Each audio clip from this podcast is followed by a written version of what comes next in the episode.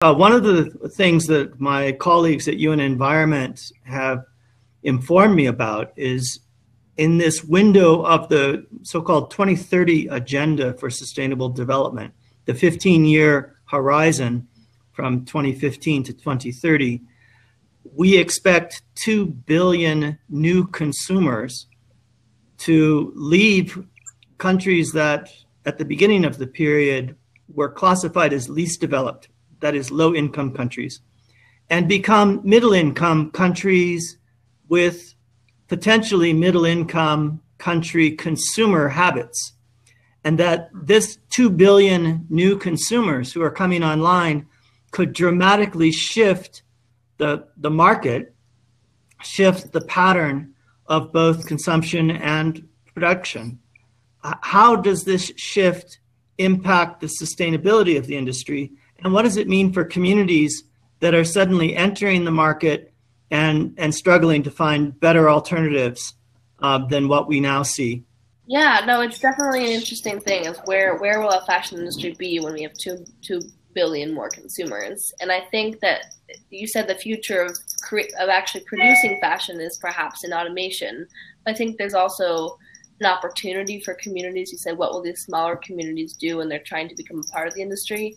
I think to speak back to the artisan point, there is also a new niche opportunity where access to Wi-Fi is also providing opportunities for a lot of these smaller artisans and the communities to be a part of it. So even though there's extremely high competition, um, the amount of of money that actually supports these communities is significant to them, but marginal in comparison to a price point. So, for example, uh, work with one of the communities along Las Piedras River in Peru, and if they, if one woman sold ten bracelets, around 10, 10 euros, like fifteen dollars, then she could send her child to school for an entire year.